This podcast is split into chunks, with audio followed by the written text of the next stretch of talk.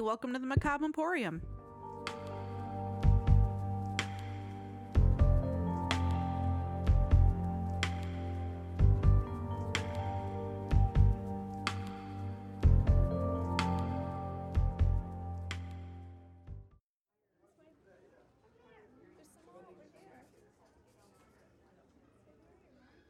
Welcome back to Macabre Emporium for episode 7. And if you came over from mysterious circumstances with Justin Rimmel, welcome. Welcome!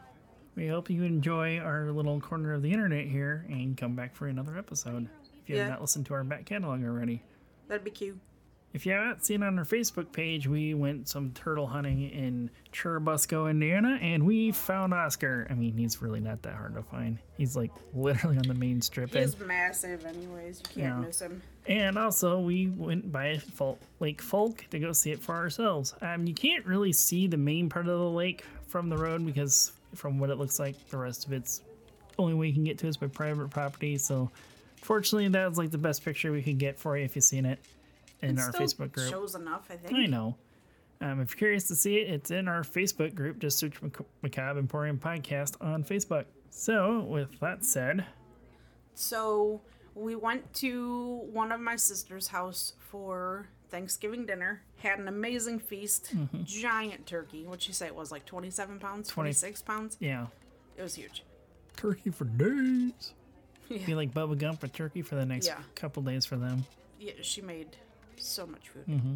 But it was it was super good, and it was nice to get out of our own house and not be bothered by cats up your ass all the time. Almost. Except for the few mornings we were up before they were, and their cat just nonstop screaming at us, even though we knew what it wanted. Yeah, she wanted treats, but I Yeah. mean, she's literally not physically on you Right. all the time.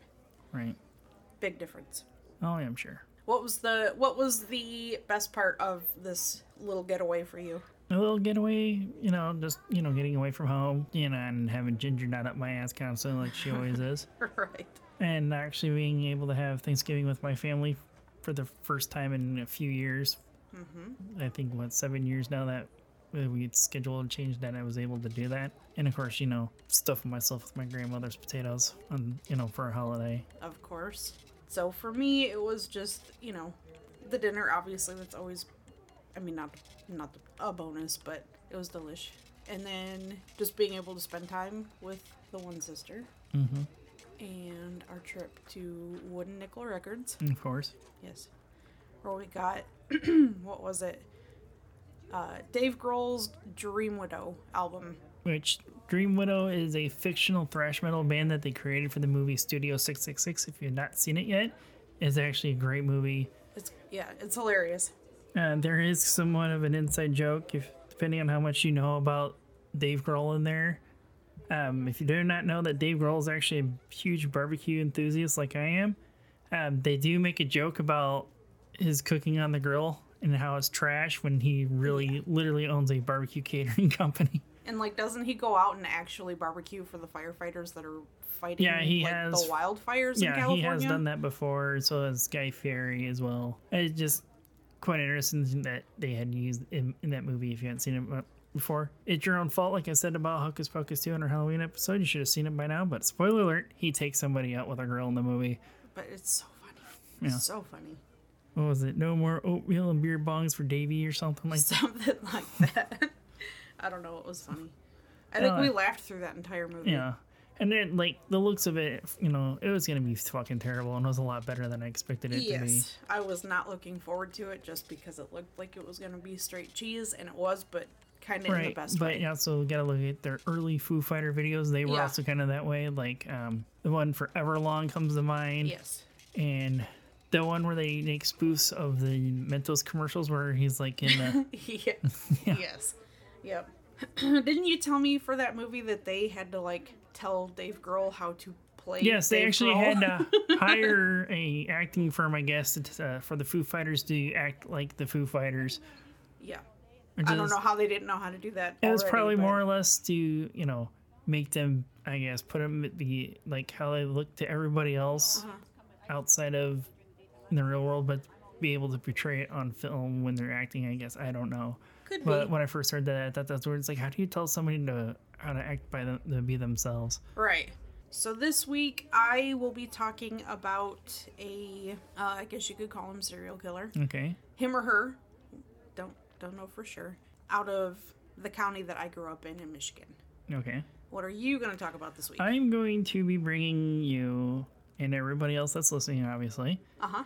a case that was a very unique hostage situation that actually changed the insanity plea nationwide. Insanity plea. Yep, the insanity plea, you know, for a court case. This case here changed it nationwide, and this is the case of Tony Kiritsis.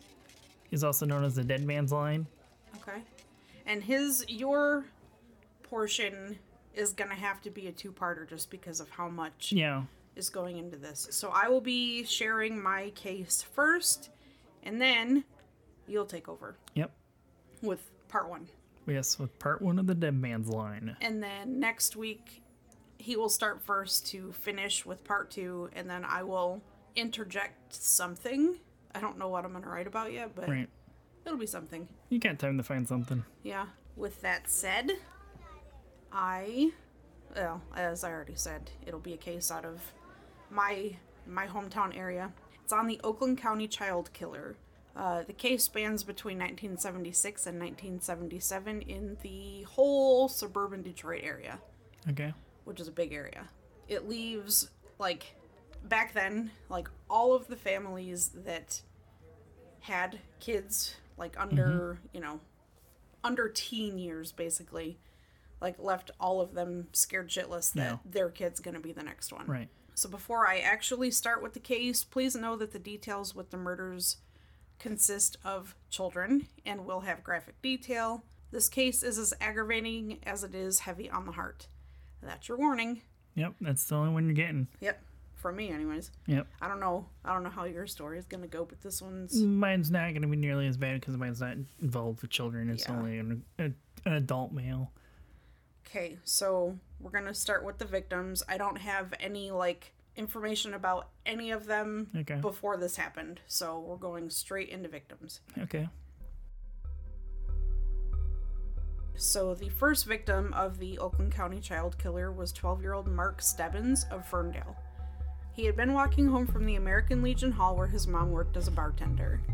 There was a pool tournament going on there that Mark didn't care to stick around for, so he chose to walk the three blocks in the daylight, mind you. Okay. three blocks to go mm. home and watch a movie. Yeah, I didn't see that much of Ferndale. It doesn't look like too bad of an area, the part we saw of it. And you, but- right, and you've walked the blocks, so they're not that huge. Right. Unfortunately, he would never make it home.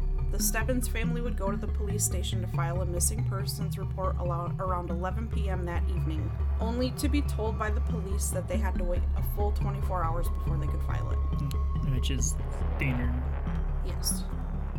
You'd think with kids, though, that they would uh, be a little more on top of True, getting, you know, you know, every kid that goes missing, they can't like just pull resources for that. So that's probably why No, they I had know. 24 I know. period. And So, Mark was last seen on February 15th, 1976. Four days later, on February 19th, 1976, his body would be found by somebody who was just out walking their dog. know, His body was located behind an office complex and tucked kind of like like behind a half wall almost. okay, So they he was out just enough that they were able to catch like a part of him that Right. they were like what is that? Let me go like investigate. feet sticking out or something, Yeah. basically. Yeah, but it, yeah, he was hiding behind the low wall, but not enough that he wasn't on full display. So Right. they saw him in some form but couldn't fully mm-hmm. see. He had been sexually assaulted and then strangled to death. There were two cuts on the back of his head and rope burns on both of his wrists and both ankles. This could mean that he was tied up during his captivity. It could have just been for a short time because it doesn't say like how bad the rope burn was or any of that. When he was found, he was wearing the same clothing he had on. Okay, However, they had been cleaned. Like whoever took Mark took his clothes off of him, washed his clothes, and then put that back on. well, that my guess is probably trying to hide DNA evidence of some sort. Yes. So he was reclothed in the clothing he had on originally, and um, they determined that the clothes were put on after he had died. Okay, So, yeah. Then he was put outside for someone to find him. know, Hopefully, someone to find him. It's like, it, whoever did this wasn't trying to fully hide. Like they they were all left in a state that they could have been found. Right. Like he wasn't trying to hide he, she, whatever. Wasn't trying to hide the fact that they did what they did. Right. After the killing of Mark, it shot fear into the homes and hearts of everyone in Oakland County and the surrounding counties. Like almost to the the point of hysteria.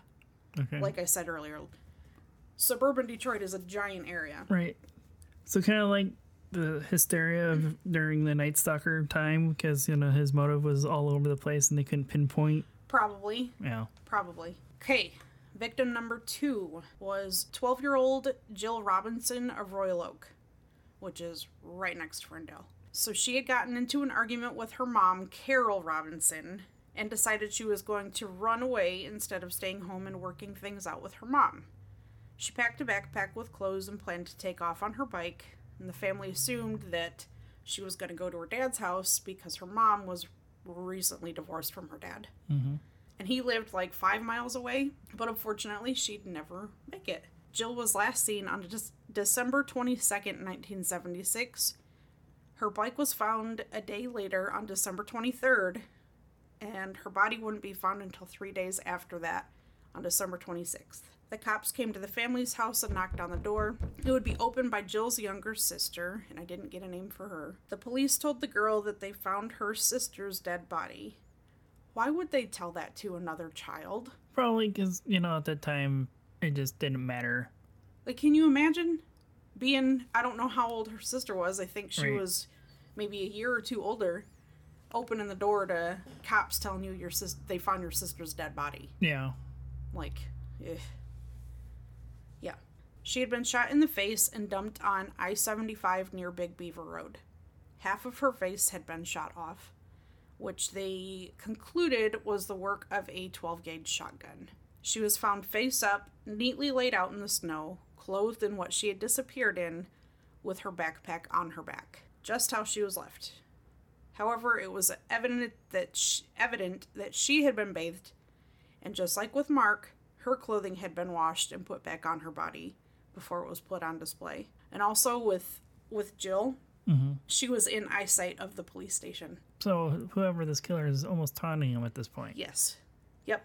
Like eye view of the police station. Yeah. Really? Like, why would you do that? The third victim would be 10 year old Christine. I'm going to butcher it even though I have a hooked on phonics type of. The third victim would be 10 year old Christine Mihelich of Berkley.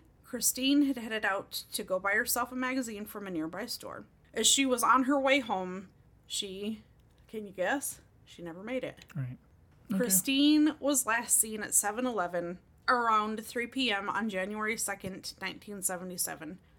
Her lifeless body would be discovered on January 21st, 1977, by a mailman in Franklin, Michigan. She was also fully clothed in what she wore the day of her disappearance, and like the two, two children before her, her clothing had been washed and she was redressed. Her body had been partially buried in a snowbank with her eyes closed and her arms folded on her chest, like you'd see in Like an old Nosferatu like movie. old timey casket preparation. Yes, just like that. Christine's autopsy stated that she had been smothered to death no more than 24 hours before she was found.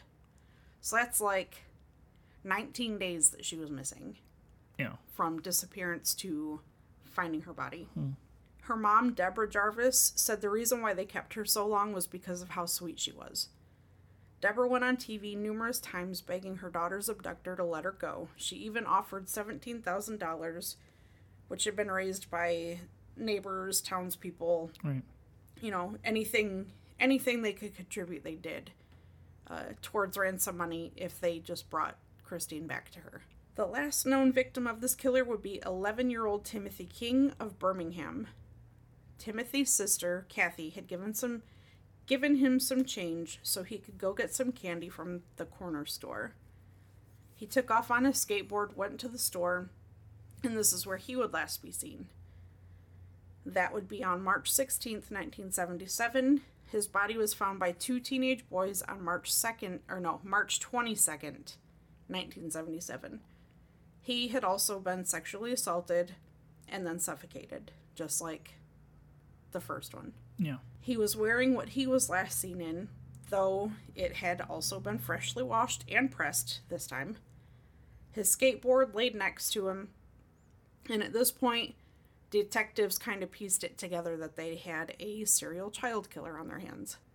Timothy's autopsy revealed he had died six hours prior to being found and had been fed before he was murdered. A woman saw him talking to a man in the parking lot of a pharmacy, and then he was gone. His father went on TV and begged the perpetrator to not harm his son and told Timothy directly to stay strong. King's mother wrote a letter, and it was printed in the Detroit News, which stated that she wanted him back home so that she could give him his favorite meal, which was Kentucky Fried Chicken.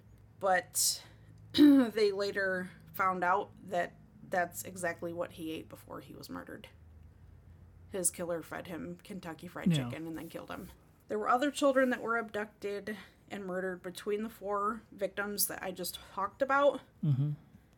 Those would never actually be linked to the Oakland County child killer. Why? I couldn't find. I'm assuming because Lack the way they were. I mean, it, it could be. But I'm assuming it's the way that they were left out in the open, like Mm-hmm. just waiting to be found. Yeah. But again, I wasn't I wasn't alive at this time, so Right. I could be completely wrong about that. Okay, so as an aside, the asshole that killed these children was dubbed the babysitter Yeah. or the babysitter killer. Right. Like, and this is one of those things that's like where I've said before, and I'm sure other podcasts have, and I know that some of the people that do listen to this, you know, are part of, you know, the time suck community. It's mm-hmm. like giving the name micro micropene stinky nuts and shit like that, and then you know, Yeah, crap like that. But of course, you know, we can't do that on right. news media because you can't say things like that. But you know, that was a different time. But I think that's kind of changed since then. Even though serial killers aren't as prevalent as they are in your story, it could be because it's not much. I guess you'd say much of a thing. Mm. Forensics is catching people sooner, Yes. or or you know, as bad as it's gonna sound, they've gotten craftier on hiding their shit. Ugh, yeah, You know, which is unfortunate. Especially, well, I mean, they didn't have what we have now to help us Right. track these people, and right? Ugh, it's aggravating. So yes, babysitter, babysitter killer, and people called him this because he, as they said, obviously cared about these children. Right. Otherwise, they wouldn't have gone the extra mile to wash them, wash their clothes, reclothe them. You know, Right. after they killed them. Yeah, You don't like that's a real fucked up link between like babysitters and murderers. right. Nah, I don't. I don't like it. So the process. We've talked about the victims, mm-hmm. the known victims. Right. There could have been more. They organized the largest manhunt the U.S. had seen up to that point to try and find the killer or killers. The gaps in time between each case made it harder and harder to connect the dots, but after Timothy came up missing and then found murdered, things became a lot clearer to detectives. The suspected kidnapper was driving a blue AMC Gremlin. Okay. Have you ever seen those? Yeah, it's the same car that Wayne and Wayne drove in Wayne's World. Okay. This led to authorities. Sorry, that was Garth's car, not Wayne's. This led to authorities questioning every owner of a gremlin within Oakland County. Well, I mean, uh, with only that as a lead, they're gonna have to do that. but a blue in particular. Oh, true, Blue. but A sketch was created of both the car and the man suspected of the kidnapping. He was described as a white male between the ages of 25 and 35, with a dark complexion, shaggy hair, and sideburns. I was like, holy shit! that's every man. Shaggy! That's every man in the seventies. yes, yes. But I immediately, with that, that, uh, Like zoink scoops. Yes. That Shaggy? That's, yeah, that's what I got was fucking Scooby Doo Shaggy. Um, I mean, was he ever seen with a green shirt and brown bell bottoms too? Or or a large tan I mean, dog. In the 1970s, there's a very good possibility that a lot of guys were wearing, you know, that color combination. That's true. Which is actually probably was an avocado shirt, really. Because that avocado green was very popular in the 70s. Technical. Yeah. Yeah. So he would have been familiar with the area and would have been able to keep children captive for long enough without making their neighbors suspicious. There was a theory out there that the pedophile community may have the killer of the children mm-hmm. like within their community. Like they knew about it, they just weren't saying anything. Right. Because it was, I don't want to, I don't want to be involved. I don't want to get any more trouble than I already am. Well, we we don't we don't know. I understand that. that that is just a theory. So the detectives and their helpers checked more than 18,000 tips that came in. One of those tips would leave that would lead them to discover a multi-state child pornography ring out of North Fox Island in Lake Michigan. I've never heard of this hmm. place. This would not wind up panning out as being part of the Oakland, Chon- Oakland County child killer case. However, they found a pedophile ring. They took him down. Like, good on them. After the gremlin became the vehicle that was focused on, Timothy's brother Chris told everyone that he doubted that that was the suspect's vehicle, as he had also seen that same car, the blue gremlin, Right. in a different parking lot the same evening. Yeah. Chris wasted his breath telling the police about seeing it back in 1978, since no one believed what he had to say about it in general. A few weeks after Timothy was found by investigators, a letter written by the, only the name Alan had been sent to a psychi- psychiatrist by the name of Bruce Dantos. In the letter, Allen stated that his roommate Frank was the Oakland Cou- County child killer. Claims were made that Frank had been in Vietnam and was suffering from PTSD, and that is what caused him to kill the children. I don't understand how having PTSD from Vietnam would make you commit crimes like this. especially against children. Right. Also, why would Vietnam PTSD force you to screw the little boys before you kill them? Right. Like Right. it doesn't go together for me either. Right, and it kind of goes like to somebody that's on my list. Uh, the name that I mentioned before Herbert William Mullins, I believe I have told you before. I I mentioned it in our, our About Me episode. Yeah. Um, he had PTSD, kind of lost his mind during Vietnam, and why he started to kill is from that, is what he said it was. But continue. But still, how do you commit crimes against children with using PTSD as your excuse? Yeah. Alan also wrote in the letter that he was living as Frank's slave and that Frank was a sadomasochist. Alan had left instructions within the letter for Bruce Dantos, the psychiatrist, mm-hmm. to contact him in the local newspaper. He then called the psychiatrist to set up a meeting in a local bar, and of course, Alan never showed up. Nor was he ever heard from again beyond that point. So, if he did know who did it, like, Right. we don't know what happened to him after. Right. Or You know. maybe Alan was the killer himself and Alan was just, you know, a fake name because, Mm-hmm. you know, like, Well, all of them had it in quotations, so I'm assuming it's just a name right. that he signed with. It's probably not even his real name. Because wasn't it Jack the Ripper that would write letters out? No, I'm, that's not Jack the Ripper. It was the Zodiac Yes. that was writing letters basically taunting. Yes. I don't know if the, these letters would be considered taunting, but, you know, Mm, well, this these letters wanted. I mean, they were saying, "I know who it is. It's my roommate Frank. right. Meet me, so that I can tell you." But he never showed up. Like we don't know if he was killed because we don't even know who the fuck Alan really was. Right. But I would have been looking into everybody named Frank in the area Right. instead of everybody with a fucking gremlin, even if it wasn't blue. Right. And I'm sure AMC cranked those things out by the thousands. Oh, I'm sure. We will move on to the suspects. And there is a name. It's part of the big six that's going to be brought up in here, but it's just going to be very No, brief. Well, you know, like we're not covering them, but if they're brought up as a suspect, that's different. Yes. Because I have a sneaking suspicion of one of them, but I don't think he ever lived in Michigan. Don't but say anything. okay, Okay. Uh, one of them was Chris Busch, who is a pedophile, and at one point was the prime suspect in the investigation. okay. He was the son of an executive from General Motors. Well, even if it was a him, he would have got walked away. Yeah. It said that he was seen with Timothy King just a few days before the boy's body would be found. And that was easy. That that was enough for the police. They caught up to Busch and arrested him on the spot, but they later released him on a plea deal. Chris Busch would be found dead in his home from a supposed self-inflicted gunshot wound in November of 1978. Bloody rope was found in his closet. Okay. Wonder why. There was a picture of a young boy screaming that he had hanging above his bed. Mm. Timothy King's father, Barry, swears that it looked just like his son. Yeah. Or well, out of emotional stress, maybe lack of a better term, that he would say that just that's what he wanted to see. Correct. And that is why they couldn't use it Yeah. because it him his dad alone saying that that looks just like my son wasn't enough proof Right. for them to include that in anything. right. Barry, Timothy's father, who's a lawyer, um, was always on the hunt for more information about his son's murder. He was given thousands of pages from the FBI and the task force working the Oakland County child killer case. The pile of, uh, this pile of information would include the details of Chris Busch's suicide.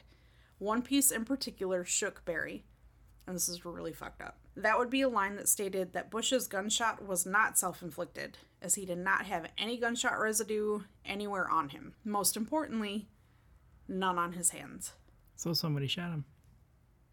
Had he done it himself, it would have most it would have been almost impossible as the weapon fired was a rifle. So if he mm-hmm. had no powder, no residue on his hands, Right. knowing how long a rifle is, Right. how how the hell's he gonna how's he gonna do that? you know, like it depends because there are sawed off barrels, like which is Mm-hmm. part of my story, but I'm not gonna get to it now. Okay. As a possibility, you know.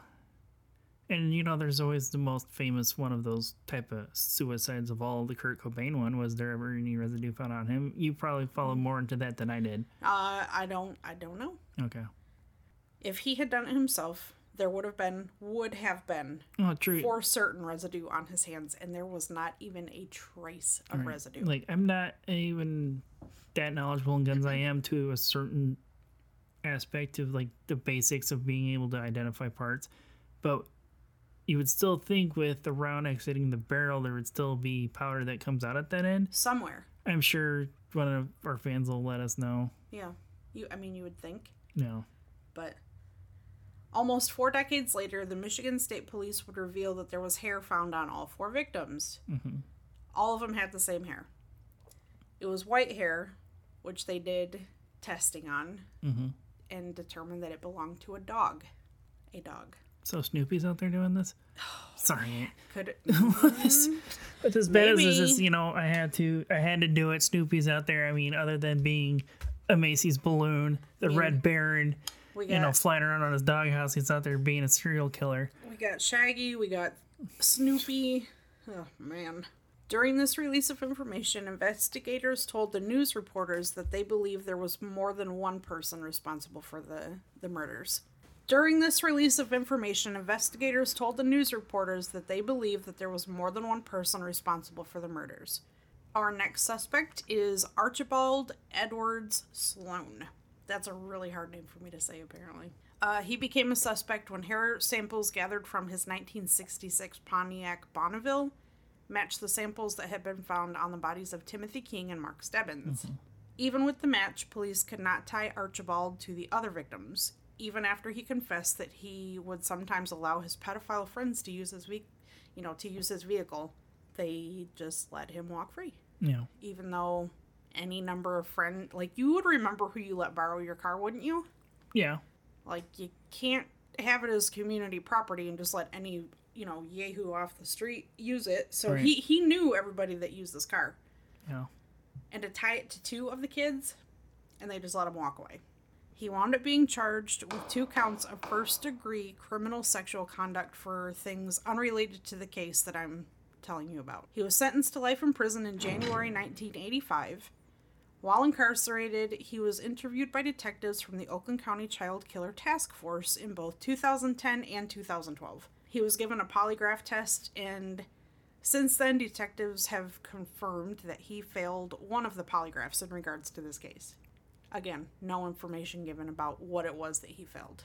Right, but it's come to the light that you can't really use polygraph tests as evidence anymore because you know mm-hmm. if you know how to fake it, you can walk away with anything basically. Yes, sir.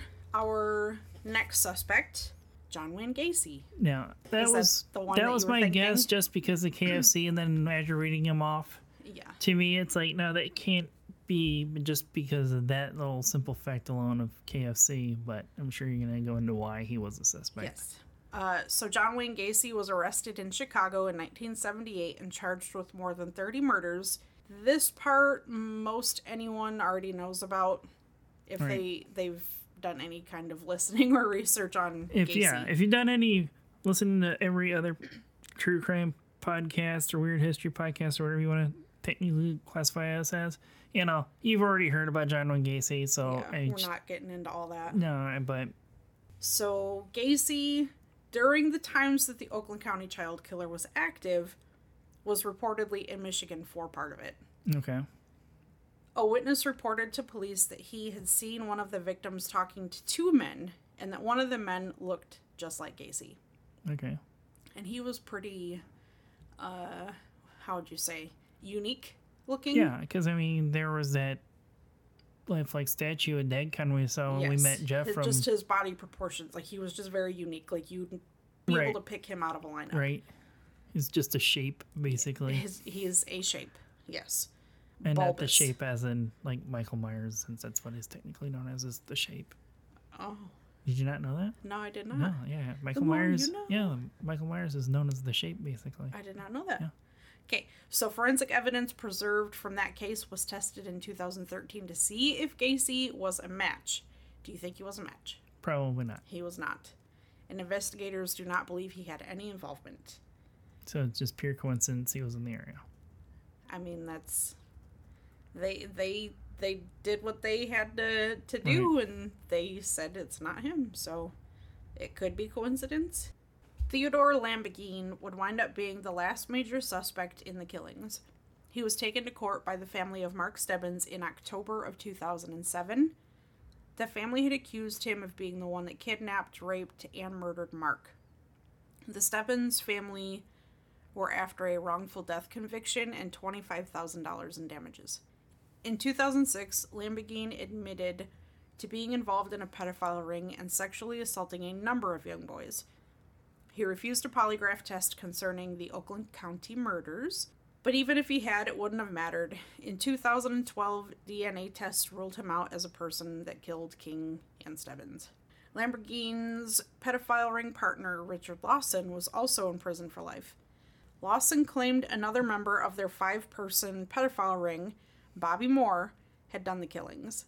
Unfortunately, Bobby had died prior to Lawson giving this information, so we'll never we'll never know that either. Right. Sadly, after decades spent trying to find the person or people responsible for killing his son Timothy, Barry King would pass away at the age of 89 on November 20th, 2020. His daughter, Catherine Broad, stated in a blog post that he, Barry, died in his own bed on his own terms. She also stated that he was diagnosed in August of 2020 with a motor neuron disease. I don't really know what that is. Probably has to, with what the motor neuron disease sounds like, it probably deals with uh, the mechanics of your body, like your motor skills and stuff like that. Yeah, that. probably. Just, you know, a rough guess by the, the terminology used in it. be, yeah. Very soon after that, he was no longer able to speak or swallow. He passed away without ever knowing who took his son from him so long ago, and he would never come to learn why. And honestly, I don't think any of us will. With No. it being this far gone, and No. they've had so many suspects, and none of them have panned out. Right. The only thing that they have to go on right now is white dog hair. And you know that dog is long gone. Right. So it's yeah, it'll probably never never happen. But that's just bizarre that the only piece of evidence they found was a white dog hair, basically. Yep. So, you know. That is the one thing other than the being washed and placed back in their clothes Right. and laid out on full display other than the killings that Right. they can match Right. with them. I mean, it's so interesting that whoever this was or the people that were doing this Uh-huh. went, you know, that far into making sure that they weren't getting caught because, you know, you see people that claim that, you know, I watch true crime, I know how to hide the bodies and get Yeah. away with it. Like that wasn't even a thing then, but this person or persons were doing this already before. And they didn't they didn't even try to hide them. Right, but you know, this being the, you know, the peak of serial killers, that you know, it's all over the news. They're gonna hear that stuff. Yeah. but- and that's probably how they were able to get away with it by not making the same mistakes as that. Uh, maybe. Even though know. The simplest things is what brought these people down. Like Ed Kemper got pulled over for a fucking broken tail light, Mm-hmm. and that's what got him busted. And one of the times he did get pulled over, he asked the officers, "You're not going to check the trunk, are you?" You know, when he had a body in the back of the fucking car at the time he said it, because he was so confident in himself at that time that he knew the police officer so well that they were going to be like, "Hey, you're all right, Ed, just go." You know, he would have been caught a lot sooner than he did for something as simple as a bulb that cost a few cents. Yeah. So, do you think it's possible that investigators uh, just missed something that could have directly led them straight to the person or persons in that are responsible for the murders? it could have been, you know, like when it was what the 2010s is when they started doing all this forensic stuff on it. Yeah, yeah, give or take. I mean, probably Michigan didn't have the technology soon. Well, they probably had the technology sooner, but it being a cold case at this point, they probably really didn't care. I mean, Yeah. but it's just interesting that all of a sudden they decided to do this, you know, but probably grant money is what they wanted to close cold cases is probably what brought it up. It's a high possibility. Right. So, my takeaway from this don't let your babies run the streets by themselves, especially in today's time. If you're doing that, Right. shame on you. The world that we live in now, like, I don't think it was, it wasn't as bad back then as it is now. There are still sick people. Right. Like, this world that we live in right now is a scary fucking place. Right. Don't let your kids be out by themselves. Don't let them walk home fucking anywhere. Like if they're if they are not able to fully defend themselves being just a little kid, don't let them walk alone. Right. You know, with you saying that, with Seen my one niece, she posts a lot of stuff about this. Is that you know, don't use baby terms for your own body parts. Mhm. You know, Yep. it makes a big deal out of it. You know, use scientific terminology so they're comfortable with using it. Mm-hmm. Yeah. You know, but also statistically, the world is a safer place than from when this all happened. Seriously? Yes, even though it doesn't seem like you got to think about it with social media in our faces constantly, that type of news is constantly in our face now. So it makes us think that the world is a lot more dangerous. I don't know. It don't feel safe. My my thing just And I'm not saying that it is, really is. I'm just saying by statistics it says that it is, but it probably really hmm. isn't. no. You know, Back then you would keep your doors unlocked, your windows open. I, we wouldn't do that shit now. I I know we No. don't know. We no, there's no way. But just at the end of all my bullshit rant, keep your baby safe. Like you you have to protect them. Right. You can't expect people that don't know them that just happen Right. to see them in a parking lot like watch over them. You can't expect that. Right. That out of the way. What are you talking about? So I'm going to be talking about a case that has to deal with the insanity plea that which this verdict changed it nationwide. It's about a one man that kind of basically got pushed to his limits, so he took matters into his own hands. Is this gonna be like that movie that, That- you made me watch with Michael Douglas in it, where he goes into like Mm, army surplus store to like yeah, take people down? Yeah, kind of like falling down, but That's I actually, when searching this, that actually came up about if that movie was inspired by this, but there was never a yes or Ah. no kind of clear answer about it. okay, But I would say this kind of probably inspired Falling Down for them to write that movie. And it's interesting the older you get, the more that movie makes sense. yes, it does.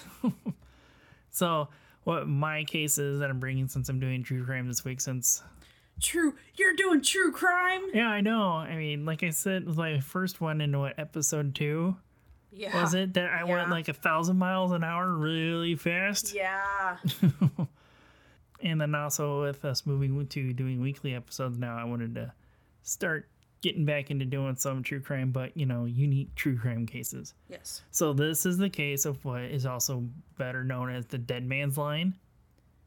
Okay, I don't know if you ever heard the term before or not. I have not. No. Okay. Um, so this is actually the case of Anthony G. Kiritsis. He was also known as Tony by people that knew him. Okay, So that's it. Here we go.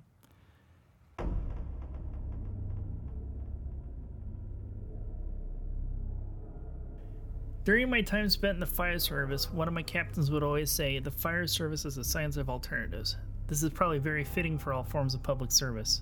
On a cold day in February of 1977, a man by the name of Anthony G. Kiritsis, or Tony, as he was well known as by his friends and law enforcement in the area, he would push law enforcement and lawmakers to the point of thinking outside of the box in a three day hostage situation that would last 63 hours total for the best possible outcome for everybody. This is the case of what was known as the Dead Man's Line.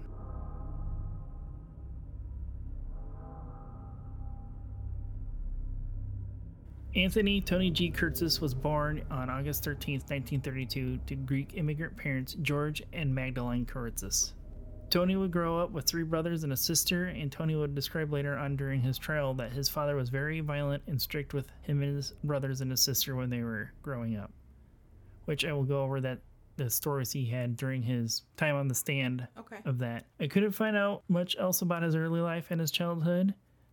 Most of the information I did find, they did mention at one that he did sell used cars at one point, and he also spent some time as a bartender. And he also would achieve the rank of corporal in the army. And as I already stated, he would make friends with many police officers from around the area as well.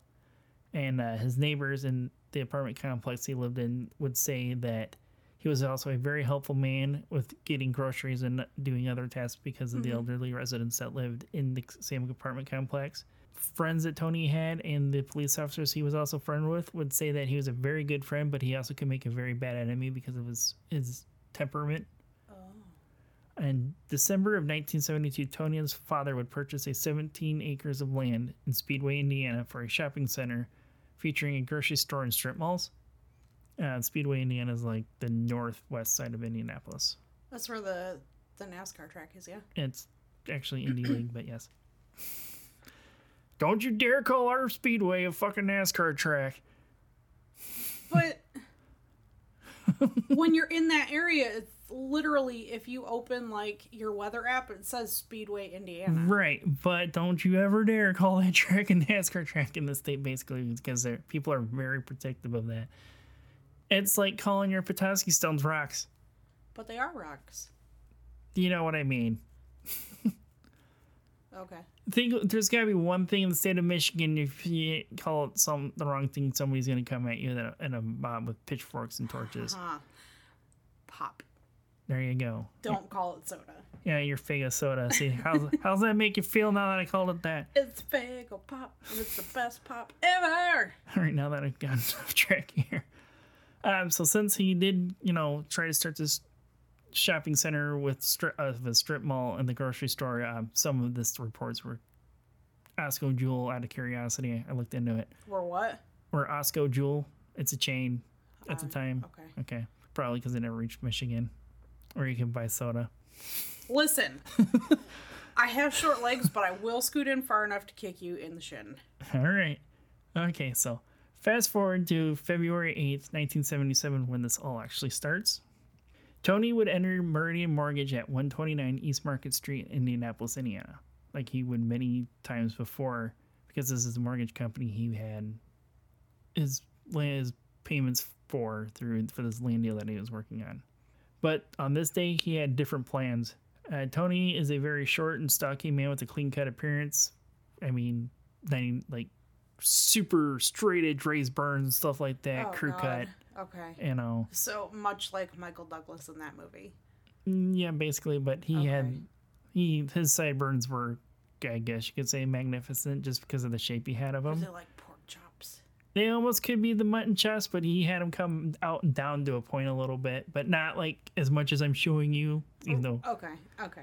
I'm I'll show visual. you. I'll show you a picture so you can see later. He would enter the office this day wearing a cardigan sweater over a dress shirt and a blue medical sling. The medical sling is actually an important part of this. Also carrying with him was a department store suit box and rolled up blueprints. The receptionist found this a bit odd as the high temperature that day was only at negative 9 degrees. And I looked this up to see what the high, at the time of this happening was negative 9. It was actually around 12 degrees by noon. So it was just especially cold that day. Yeah, that morning that when this all happened.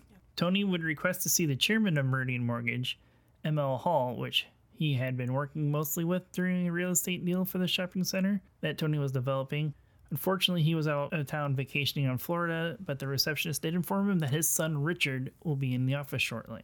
After 8 a.m., Richard Hall, ML's Hall's son, enters the office and isn't slightest in the bit surprised to see Tony waiting as he was in there constantly seeing his father for Yeah. the work of his land deal. Richard Hall was familiar, like I said, with Tony coming in, because but he is he would witness many heated debates he would have with his father over this property, and, and his father would like basically shove him out of the office when he started getting heated.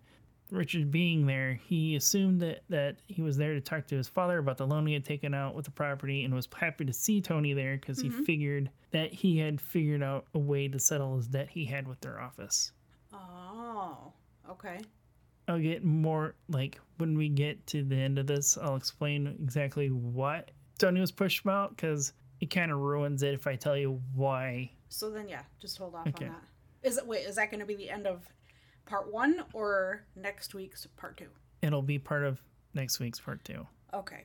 Richard Hall would ask Tony to come into his office for a private chat. He was aware of the sling that Tony had been wearing many times before on his previous visits that he had made recently. He Tony told Richard that he was getting ready to have surgery on his arm and to make like a personal connection, small talk with Tony. He asked about his surgery and he had also noticed he was carrying the bull uh, blueprints, blueprints, and the suit box as well. Now, this was mentioned in one or two sources, but it was kind of weird. But this next little thing came from directly from the Dead Man Line documentary.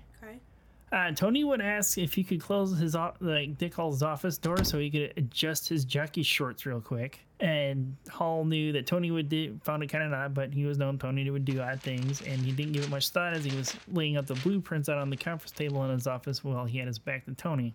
And at this point, with his back towards Tony Kiritsis, he would Tony would tell Dick Hall to turn around, and the next thing he would see is Tony taking his arm out of the sling, and he was hiding a 38 pistol inside of his sling and pointed it right at him and told Dick Hall to get on the floor on his knees. And from this point, so the sling, the blueprints, it was all bullshit. Okay. You know, that to get, you know, Dick Hall drop his guard basically. Mm-hmm. At gunpoint, Tony Kiritsis takes off Dick Hall's suit coat and starts to take the modified semi automatic shotgun that he was hiding in the suit box out and starts attaching it to Dick Hall's neck. As he's doing this, Dick Hall would plead with Tony, You don't want to do this. You can stop this at any time. But Tony Kiritsis only response was, No, I'm going to continue. As I just mentioned, the documentary Dead Man's Line, which go I use a lot of the source material on their website, which mm-hmm. I'm very thankful that they put a lot of it out there. Um, according to their website, Tony was inspired by an episode from Hawaii Five O from season three named "The Double Wall." The main character, which he meets a dying inmate holding high hostage while confessing to murder. Unlike the television show, Tony would use steel cable, eh, but in the television show, the confessing murderer would use a medical tape, but basically make the same device as what Tony did. Uh, Tony Kiritsis version of this weapon was you, like I said, just uses heavy steel cable, and he had it attached around Dick Hall's neck. And in some of the pictures, you can see it in some, but some sources say it wasn't attached to Kiritsis, but it was in some of the higher res- higher resolution photos that they have on the documentary website Okay. and to what's called the rib of the shotgun, which is used for heat dispersion and using a line of sight down the barrel. And then that steel piece of steel cable was also ran down through the trigger guard. It protects the trigger from accidental misfires. And that was also attached to Tony Kiritsis uh, trigger finger. In some of the pictures, you can see it, but some you can't. Tony Kiritsis had a loop around his neck as well, too, attached to the same one on his finger. So and this is basically also to where he had a leather.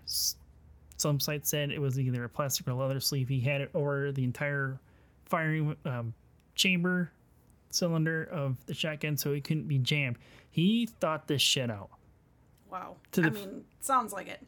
With all this, the whole way this was developed was if they tried to yank Holloway or he tried to get away, it would use enough force to fire the shotgun, or if they shot Tony Kiritsis in his body dropping, he would fire the shotgun. Wow. And then uh, what he would also would do is he would have the safety removed from this and he would hand it to Dick Hall so he knew he wasn't bullshitting him. So he basically had it rigged so if Mm-hmm. one dies, the other's gonna die. Or they tried to rescue Dick Hall. He was to die anyway by yanking him away from Tony. By the yanking him away, since it was on a tight loop around his finger, that it was to cause it to fire. Uh, from looking at the pictures for gun aficionados, I'm sure that are curious. This is more than likely a Remington 870, most likely, because it was the most popular shotgun at the time mm-hmm. that Remington was making. But it was also loaded with a, what they call a number five shot, which is a very popular a popular shell that's used for pheasant and duck hunting. Okay. So this is like a much smaller ball than double bach, which uses a bigger, like pea-sized one, if I remember correctly. Mm-hmm. This is much smaller, so it has a much wider pattern. If I remember right from what I read, it, I forgot to put it in my notes. I should have, for explanation. What do you mean a much smaller pattern? I'm not a, a So- gun person, so I don't know.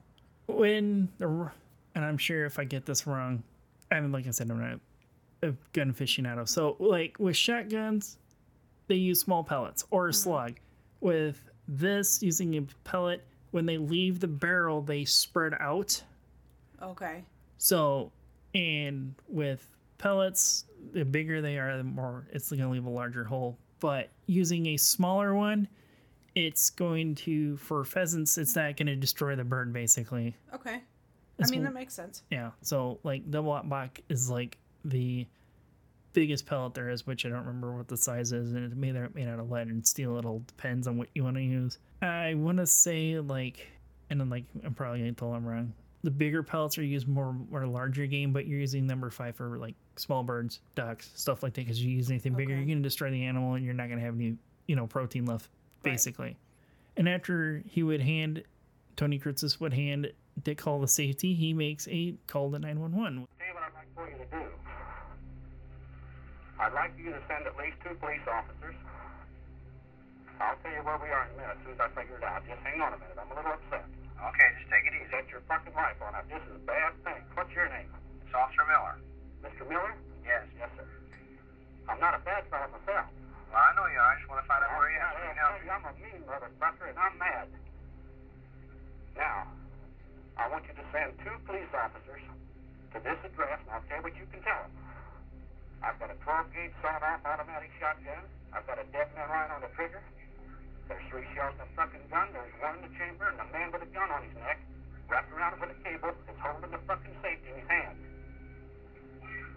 If anybody yanks on me, yanks that gun, makes a false fucking move, we'll die right here.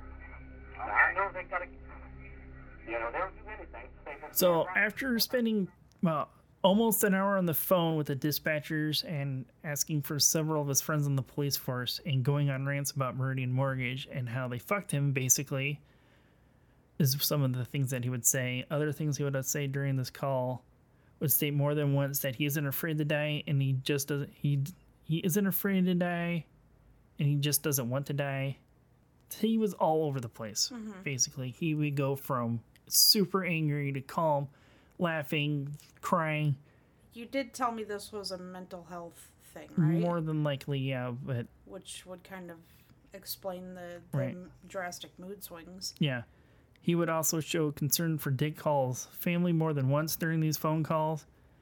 And Tony would also mention his original plan was to kill four of them right out in the street when they went to lunch with a Browning automatic. Damn. Yeah. He really thought that shit through. Yeah. And a Browning automatic was basically used during military conflicts. So not like eh, too much, like too powerful for just Yeah. civilian. Eh, like a Browning automatic is basically a collector's weapon, and if I remember correctly, you have to have special licensing to own one of these legally. Did he own it? Did I, he own one? They I can never find any information on if he actually owned one or not. Well, you did say he was in like military, right? Right. So I mean, Maybe he stole it. I know that sometimes World War II veterans they hard borrowed Hard borrowed. they hard borrowed their weapon of I guess issue or choice during World War II. Is that like promising somebody you're just gonna borrow it, but you never, never Yes. return it? okay, that's the first time I've heard that term. Uh, Tony would demand a police escort out of the building in these 911 calls and to have a four door hardtop waiting along with a police escort. And then he also, Tony would explain more than once if they tried to intervene by either rescuing Hall away from him or killing him, this shotgun that he's created with the dead man's land would go off. At 9:04 a.m., Tony Kiritsis would grow impatient with the waiting on the police and decides to leave the building. Officer Ray Ray Brunk would be the first to encounter the pair in the hallway as they make their way to the lobby. Brunk believed this is to be a textbook type hostage situation situation and move closer slowly in hopes of diffusing the situation. Tony felt that he was about to be rushed by Brunk and would take his 38 and jam it into his stomach and tell him, I want you to take a look at this, meaning the dead man's line. I don't think you understand how serious this really is. Mm-hmm. Even being this close, he determined that this was the that it was best that he just backed away as he noted the cable that was too tight around Dick Hall's neck to be disabled. Tony would put his revolver back under his belt and continue his way outside, down through the building. Shortly after this, another officer that came up through the doorway of the stairwell after he had volunteered to go check on Brunk since they couldn't reach him by radio to make sure that he was uh, on the same channel as they were after trying to radio him. My guess is shitty radios in the 70s, building construction of that type being steel and stone, you're not getting a radio signal through Yeah. that shit because even modern day radios that we use in the fire service, I couldn't hear my officer standing 20 feet away from me calling on a radio. And those are digital and not analog. Anyhow, Officer Cor- uh, Coffin that came up to check on Officer Brunk would put his shotgun to Tony's head, hoping it would persuade him to back down. Tony was completely unfazed by this and kept telling the officers he didn't mean them any harm and that he likes officers, police officers. Officer Brunk and Kaufman, along with their captain Don Millis, that has now joined them after Kaufman arrived, are starting to grasp at how serious the situation is that they have on their hands. Tony suspected that they would try and keep him on the fourth floor where their mortgage office was located, so he would start shoving Richard Hall down the hallway to make it to the exit. To show the police how serious he was about this, he ordered Richard to give him the safety that he had been holding from the shotgun the, the entire time. At 9:10 a.m., after walking down four flights of stairs, Richard Hall and Tony Kiritsis would emerge from 129 Market Street and onto the unsuspecting streets of Indianapolis. Oh God.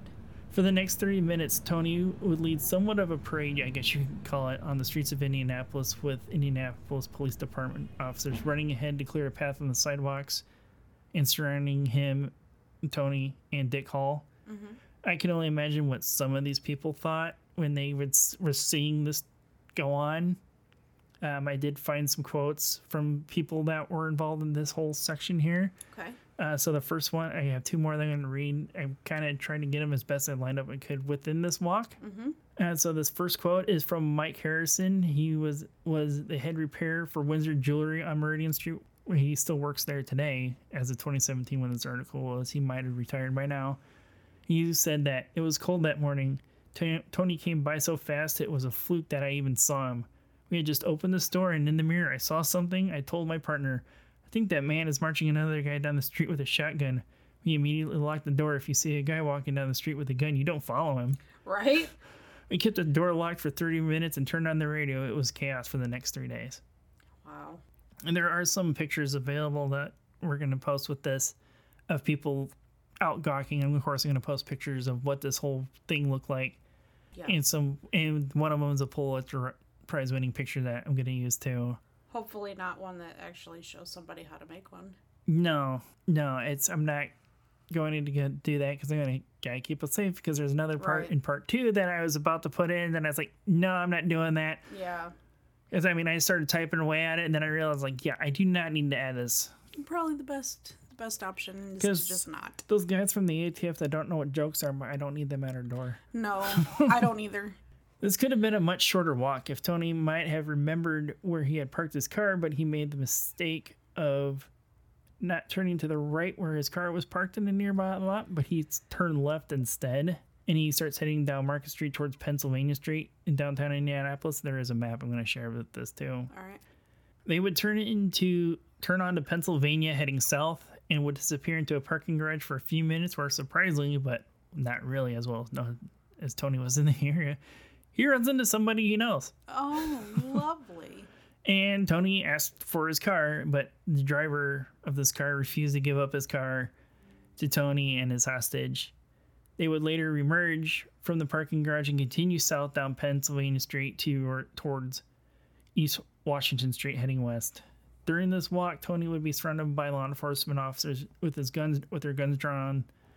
But anytime they would get close, Tony and Dick Hall would stop, and Tony would become more agitated with him every time that he would stop and have an outburst, somewhat taunting the police, calling them bastards and like stupid bastards and other stuff. And But he liked the police. yeah, he was uh, like, in the videos that he was saying was one of the things was is like I have never seen what, more of a bunch of stupid bastards in my life, and I like police stuff like that. And he yeah and yell at them to do your job basically. And this next quote that I have, like I said, I'm trying to put these in to where they are, you know, as they happen, order. as they happen. But it's kind of hard because the downtown Indianapolis area changes so fast. Yeah. Like part of where this timeline happens, you can't even drive that way anymore. Mm. It's been closed off for you know a pedestrian traffic basically, and it was a street at the time this happened. And this next quote was actually from the mayor of Indianapolis at this time. I was at City Hall sitting in my office when I looked out my window. I saw Kiritsis parading around Hall with a gun strapped to his head. Obviously, Tony was somewhat deranged. Everyone was thinking what an awful thing this was, but I am impressed by Hall's courage under fire. He was very stoic. He didn't weep or wail. It was a smart, smart way to behave. He was grim, but he was a good soldier, as in describe his description of Dick Hall. Um, there was another quote that the mayor was using. This all happened at a time they were trying to better the city's image, to oh God. better the city's image to bring us, bring them out of only being known for the Indianapolis 500. Well, they're definitely not known for just that now. Yeah. Um, like with what he said about Dick Hall, very stoic. He, in the videos I could see, Dick Hall would be walking with his hands in his pocket calmly, but is more likely to keep warm because, like I said, it was only negative nine degrees this morning when this Yeah. happened, and he's only out there in a very thin dress shirt. Yeah. And my maybe had like an undershirt underneath it, more than likely, but still, Still cold. and yet, you've been in nine degrees Yeah. here. Um, out of curiosity, trying to find wind chill, couldn't find it.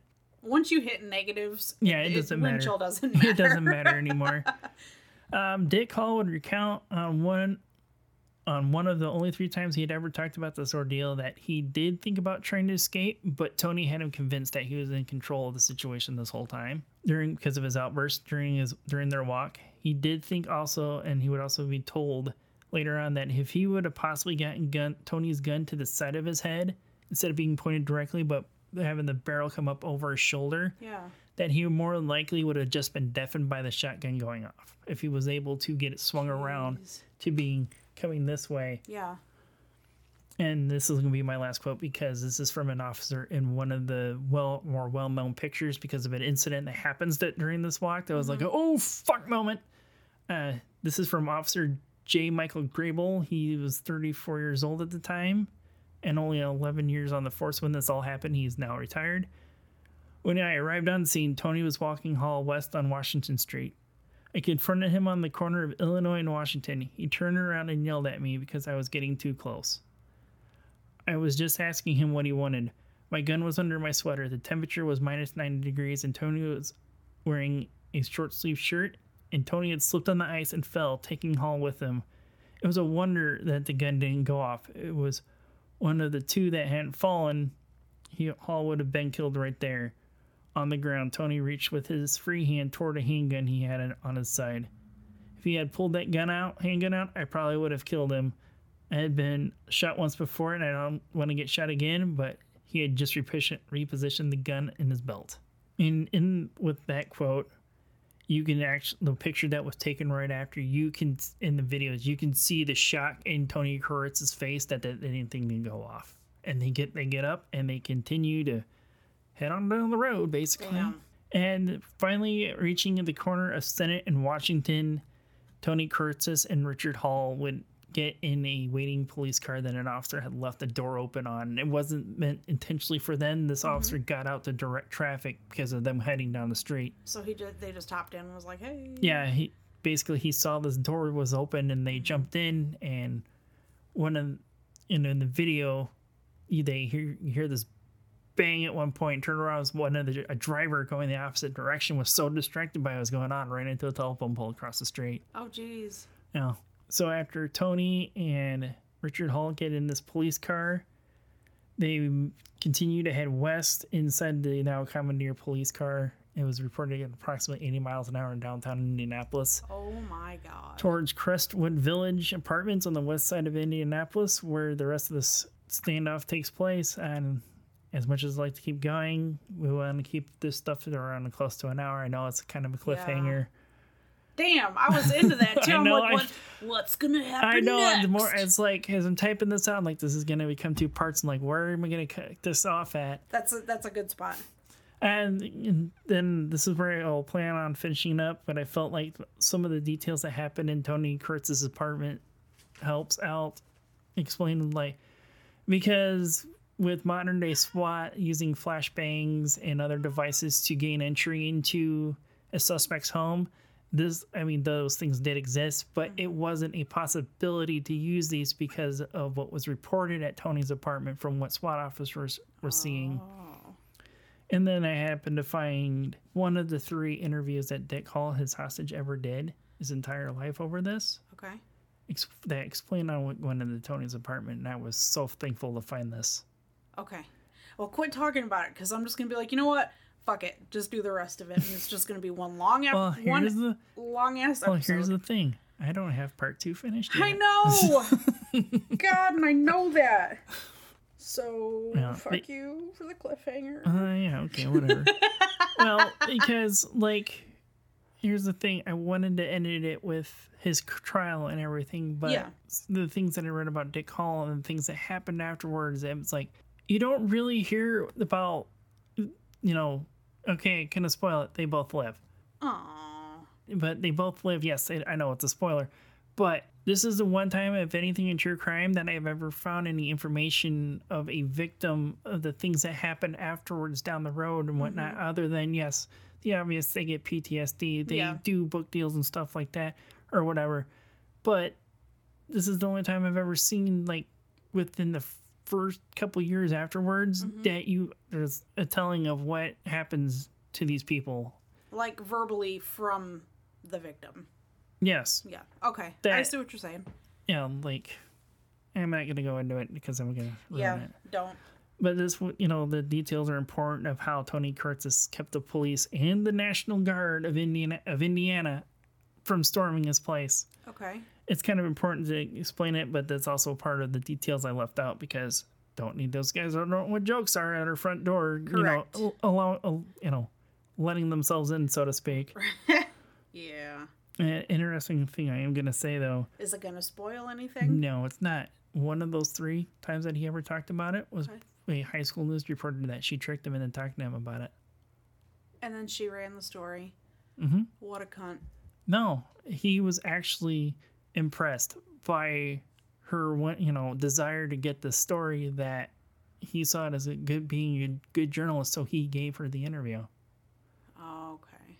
That's why. Okay. I thought you were saying like she tricked him, like I don't know, going on a date with him No, no, just no, no, no, no, no. Okay. Okay. She- I I retract my cunt statement.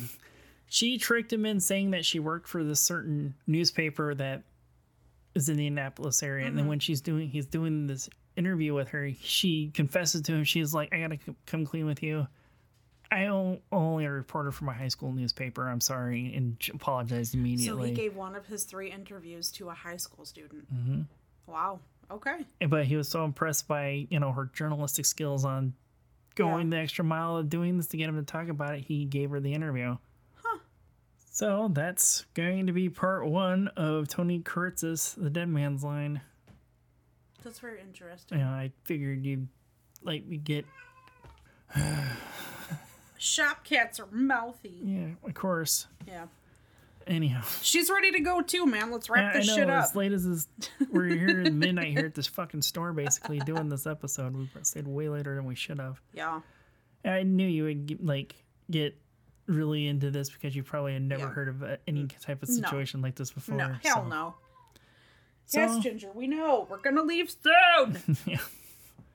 All right. So since Ginger's wanting to get out of here, I think it's probably time we close up the Emporium for the day. What do you think? I agree. And until next time, Remember to creep it real. Okay, bye. bye.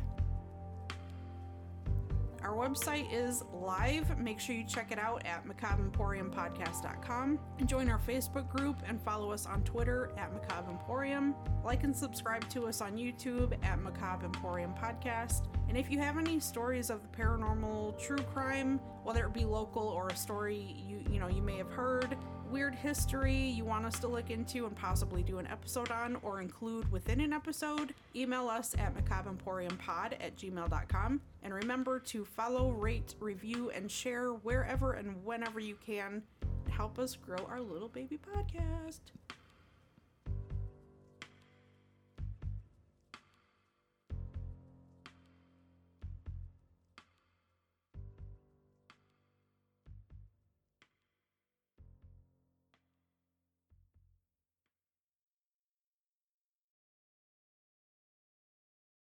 Could have been a much shorter walk if Tony had remembered where he po- parked his poked his car. I mean, you don't know. He could be into some geeky shit like that. Yeah, then Brian's been old SNL skit the head like a fake pussy in the back of it. Anyhow, that's getting cut.